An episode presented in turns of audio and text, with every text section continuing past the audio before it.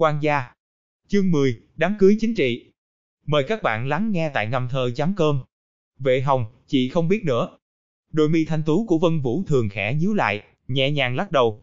Nàng là đại tỷ của nhóm Hoàng Khố ở Kinh Thành, bất quá chung quy niên kỷ vẫn chưa nhiều, đối với chính trị cũng không am hiểu bao nhiêu. Kỳ thực ngay cả đại nhân vật tinh thông chính trị, thì người nào có thể phỏng đoán được, không bao lâu sau sẽ phát sinh kinh biến trọng đại. Nhưng hiện tại Lưu Vĩ Hồng muốn phát ra bài văn có nội dung như thế này, thì quả thực đúng là tự chuốc lấy phiền phức. Chị, chuyện này em suy nghĩ lâu rồi. Chẳng những quan trọng đối với em, mà đối với nhà họ Lưu cũng mười phần quan trọng. Chị nhất định phải giúp đỡ em chuyện này. Lưu Vĩ Hồng mang theo hương vị khẩn cầu nói. Tuy rằng hắn trùng sinh, tâm tính trong lòng hơn 40 tuổi, nhưng ở trước mặt Vân Vũ thường dùng giọng điệu mềm mỏng nhờ vả, lại không hề có chút nào không thích ứng. Nguyên nhân rất đơn giản, hắn vẫn luôn luôn duy trì mối liên hệ cùng Vân Vũ Thường. Nói đến quan hệ, Vân Vũ Thường là một trong những người bạn từ thỏ tóc còn để chẩm cùng hắn.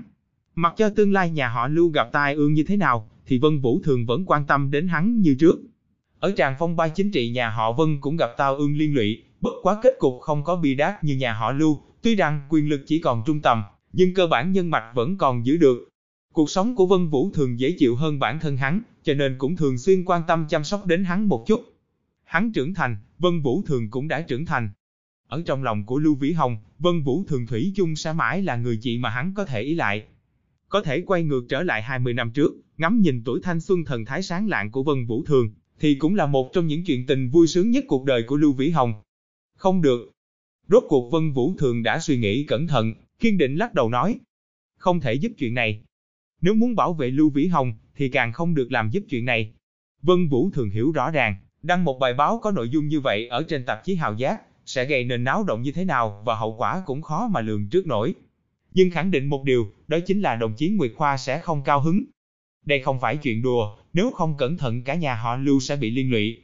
Tuy rằng lão gia tử còn đang nắm giữ cương vị, sẽ không phát sinh chuyện gì nghiêm trọng.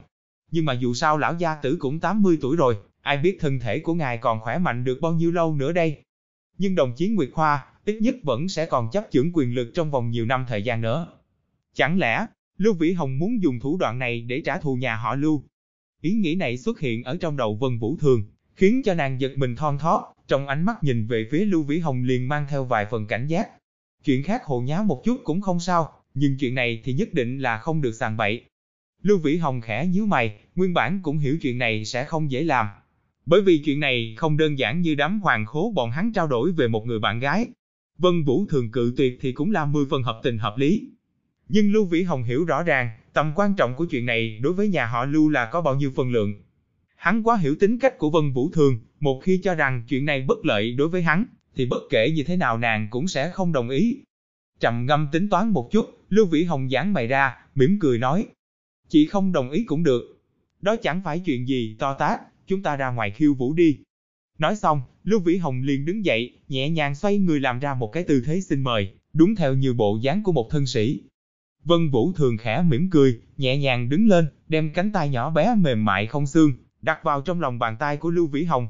Bàn tay của Vân Vũ thường mười phần mềm mại, nói không có xương quả thật cũng chẳng khoa trương chút nào. Sau khi đứng lên, Vân Vũ thường mặc váy dài nên dáng người phi thường chắc chắn, hai tòa nhũ phong nhô cao đem chiếc áo tê xớt màu trắng căng phình lên trước ngực. Phần eo thon nhỏ, lộ ra những đường cong lung linh, đẹp mắt cực điểm. Nhan sắc của Vân Vũ thường có lẽ không tính là hoa nhường nguyệt thẹn, nhưng khí chất và dáng người tuyệt hảo đã khiến cho mỹ tính của nàng phóng xuất ra tràn ngập bốn phương tám hướng. Tuy rằng nam nữ thanh niên có mặt trong gian phòng này đều là người quen, nhưng vẫn thu hút ánh mắt nóng bỏng của không ít người. Lưu Vĩ Hồng rất hiếu động, kiếp trước thời gian học cao trung, cũng là thành viên đội võ thuật nghiệp dư của thủ đô, trong môn thể thao bóng rổ cũng có thành tích phi thường tốt. Nhiều năm rèn luyện chưa từng chểnh mãn, nên vóc dáng trông cũng không đến nỗi nào, đạt tiêu chuẩn tai vượng eo báo. Hai người vừa bước ra sàn nhảy, thì nhất thời trông đã cực kỳ chói mắt. Thời đại này bình thường chỉ lưu hành khiêu vũ những bản nhạc trữ tình nhẹ nhàng. Lưu Vĩ Hồng chớp mũi ngửi thấy mùi hương thơm thản nhiên trên người của Vân Vũ Thường, làm cho hắn ý loạn tình mê, có chút kiềm lòng không được dán đến gần hơn. Hai tòa nhũ phong cao ngất của Vân Vũ Thường, cơ hồ là đè lên trên bờ ngực rắn chắc của hắn. Vân Vũ Thường khóe miệng mỉm cười, lộ ra hàm ý cương chiều, mặc cho hắn thao túng. Nàng rất thích Lưu Vĩ Hồng quyến luyến bình định đối với mình, khi ở chung một chỗ cùng Lưu Vĩ Hồng, nàng luôn không chịu nổi mà tuôn tràn ra cảm xúc như tình. Đương nhiên đó chỉ là cái loại tình cảm cưng chiều mà thôi. Buổi party của nhóm đệ tử Hoàng Khố nơi Kinh Thành là phi thường thoải mái. Tòa biệt thự này công năng coi như đầy đủ, còn có riêng cả phòng chiếu phim. Ai muốn có thể sang xem phim điện ảnh Hong Kong và phim ngoại quốc mới nhất. Như lúc này, có một nhóm nam nữ thanh niên đang xem phim ở phòng chiếu. Còn lại một nhóm người thì đang khiêu vũ ở đây. Bạn đang nghe tại ngầm thờ chấm cơm. Chị, Hà Mạnh Cường không tới đây sao? Lưu Vĩ Hồng ghé xuống bên tai của Vân Vũ Thường, hạ thấp giọng hỏi. Hắn biết Vân Vũ Thường sẽ được gả cho Hà Mạnh Cường, nhưng đó là chuyện sau này, còn bây giờ thì chưa kết hôn. Những chuyện liên quan đến Vân Vũ Thường, Lưu Vĩ Hồng đều nhớ phi thường rõ ràng. Cái kiểu đám cưới ở trong danh gia hào môn này là 10 phần bình thường. Thậm chí tỷ lệ bình thường còn cao hơn là tự do yêu đương kết hôn. Trong tương lai Vân Gia có khả năng bình yên thoát khỏi cơn phong ba chính trị, không có nằm trong danh sách Đại Thanh Trừng, cùng Hạ Gia cũng có liên quan rất lớn. Thế lực của Hạ Gia không kém gì nhà họ Lưu cùng nhà họ Vân, ở trong trường tranh đấu chính trị có lựa chọn chính xác, nên đã giành được hồi báo cực kỳ hậu hĩnh. Đám hỏi giữa Vân Gia cùng Hạ Gia không phải bắt đầu từ Vân Vũ Thường, mà trước kia, chú của Vân Vũ Thường đã lấy cô của Hạ Mạnh Cường rồi. Bởi vì tầng quan hệ này, cho nên nhà họ Vân mới xoay người nhẹ nhàng. Đừng nhắc tới hắn, đáng ghét. Vân Vũ Thường không thích nhắc đến chuyện này, đôi mày liễu hơi nhướng lên. Lưu Vĩ Hồng có vẻ kinh ngạc. Làm sao vậy? Đừng hỏi, phiền lắm. Vân Vũ Thường càng thêm mất hứng nói. Theo Lưu Vĩ Hồng biết, thì cuộc sống hôn nhân giữa Vân Vũ Thường và Hạ Mạnh Cường thực không vui vẻ lắm. Nhiều năm liền Vân Vũ Thường không sinh con, không biết vì nguyên nhân sinh lý hay là Vân Vũ Thường không muốn có con. Tuy là bạn tốt, nhưng dù sao cũng là nam nữ hữu biệt, chuyện tình dạng như thế này, Lưu Vĩ Hồng quả thực là không tiện xâm phạm vào cuộc sống riêng tư của nhà người ta. Đám cưới chính trị, rất nhiều cuộc hôn nhân đều đang vướng mắc phải cái tình trạng này. Có người phụng mệnh cha mẹ cưới vợ xong, sau khi kết hôn thì hai người hoàn toàn chưa bao giờ từng ngủ chung giường. Thủy chung chỉ duy trì cuộc sống hôn nhân ở mặt ngoài mà thôi. Nhưng cái kiểu vỏ bọc này, đối với ngoại giới vẫn là hữu hiệu. Nó đang chứng minh hai cái đại gia tộc vẫn còn giữ mối liên hệ chặt chẽ, tuy hai mà một. Đó là điều mà chính trị cần, không phải là cuộc sống cần. Tình trạng này, ở thế hệ của Lưu Thành Gia còn chưa rõ ràng lắm. Ngày xưa, đều tôn trọng gia đình an bài, trước kết hôn rồi sau đó mới phát sinh tình cảm yêu đương. Cho tới ngày nay, ở thế hệ đồng lứa cùng Lưu Vĩ Hồng, thì mỗi người một giường cũng đã trở thành một loại thực trạng khá phổ biến. Trước mắt Vân Vũ Thường cùng Hạ Mạnh Cường chưa có kết hôn, nhưng Vân Vũ Thường đã buồn bực tới mức độ này, thì quả là nằm ngoài dự đoán của Lưu Vĩ Hồng. Lưu Vĩ Hồng khóe miệng toát ra vẻ tươi cười. Làm sao? Vui sướng khi nhìn thấy người khác gặp họa chăng? Ánh mắt quan sát của Vân Vũ thường rất mẫn tuệ, nên đã nhanh chóng chất vấn. Không, nào dám chứ, em muốn nói, nếu chị đã không thích hắn thì đừng cưới nữa. Như vậy cũng sẽ không cảm thấy buồn phiền nữa đâu. Lưu Vĩ Hồng có điểm cợt nhã nói. Vân Vũ thường cười mắng.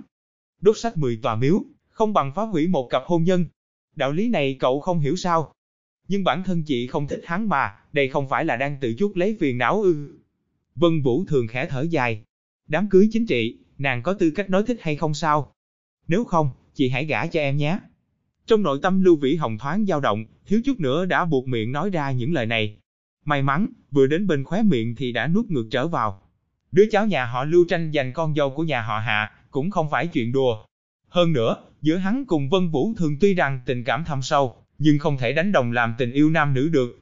Ở dưới hình ảnh tôn nghiêm của Vân Vũ Thường, muốn vui đùa quá trớn, Lưu Vĩ Hồng còn chưa có lá gan này. Vệ Hồng, chị không muốn đi làm ở cơ quan, chỉ muốn làm kinh doanh hơn. Trầm ngâm suy nghĩ một lúc, đột nhiên Vân Vũ Thường nhỏ giọng nói. Ở trong ký ức của Lưu Vĩ Hồng, cuối cùng Vân Vũ Thường chứng thực cũng theo con đường thương nghiệp. Nhưng đó là chuyện xảy ra sau Tràng phong bay chính trị kia, Vân Lão Gia Quy Thiên, nhà họ Vân dần dần không còn nắm giữ nổi quyền lực, nhóm con cháu trong nhà bắt đầu chuyển sang nghiệp kinh doanh. Vân Vũ Thường cũng nằm trong số những thành viên này. Con cháu danh gia hào môn chuyển sang nghiệp kinh doanh, muốn làm giàu cũng không khó khăn bao nhiêu. Bất quá thời điểm này, muốn phát tài cũng không dễ dàng như ở trong tương lai. Cải cách vừa mở ra không lâu, nền kinh tế toàn quốc còn chưa phát triển sinh động như ở trong tương lai. Từ quyền lực có khả năng sinh ra hiệu quả kinh tế và lợi ích cũng chưa thể đánh đồng. Vì sao? Vì không muốn cùng Hà Mạnh Cường. Rất nhanh Lưu Vĩ Hồng đã đoán được nguyên nhân. Ừm. Vân Vũ Thường cũng không phủ nhận. Lưu Vĩ Hồng trầm ngâm một lúc, mới nói. Chuyện này cũng có nhiều khả năng. Năm xưa lão gia tử công tác ở tỉnh Lĩnh Nam, có rất nhiều thủ hạ cũ ở bên đó. Chỉ cần chị chuyển đến thành phố Nam Phương, hoặc thành phố Giang Khẩu, muốn kiếm tiền cũng đều không khó. Nếu cần thiết em sẽ cấp cho chị vài cái ý tưởng. Lão gia tử trong lời nói này, hiển nhiên là đang ám chỉ ông nội của Vân Vũ Thường. Khi mới thành lập đất nước, Vân Lão Gia chính là một trong số những cán bộ lãnh đạo ở tỉnh Lĩnh Nam. Đến hôm nay vẫn còn rất nhiều thủ hạ cũ đang nắm giữ chức vụ cao ở tỉnh Lĩnh Nam. Là địa phương ngoài cùng khai mở cải cách, nền kinh tế của tỉnh Lĩnh Nam phát triển sinh động hơn đại lục rất nhiều. Ngay cả thủ đô cũng không thể so sánh bằng.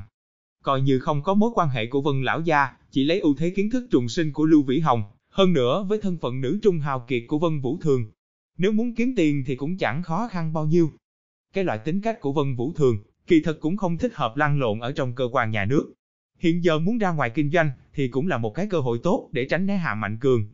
Hạ Mạnh Cường là thành viên nổi bật trong đám đệ tử đời thứ ba của những gia đình làm cách mạng. Hắn tuyệt đối sẽ không buông tha tiền đồ cảm tú, để chạy đến tỉnh lĩnh Nam theo nghiệp kinh doanh buôn bán. Hơn nữa, Hạ Mạnh Cường không thiếu đàn bà. Đàn bà cái dạng gì cũng đều không thiếu. Hắn đối với Vân Vũ Thường chỉ sợ cũng không có bao nhiêu tình cảm chân thành.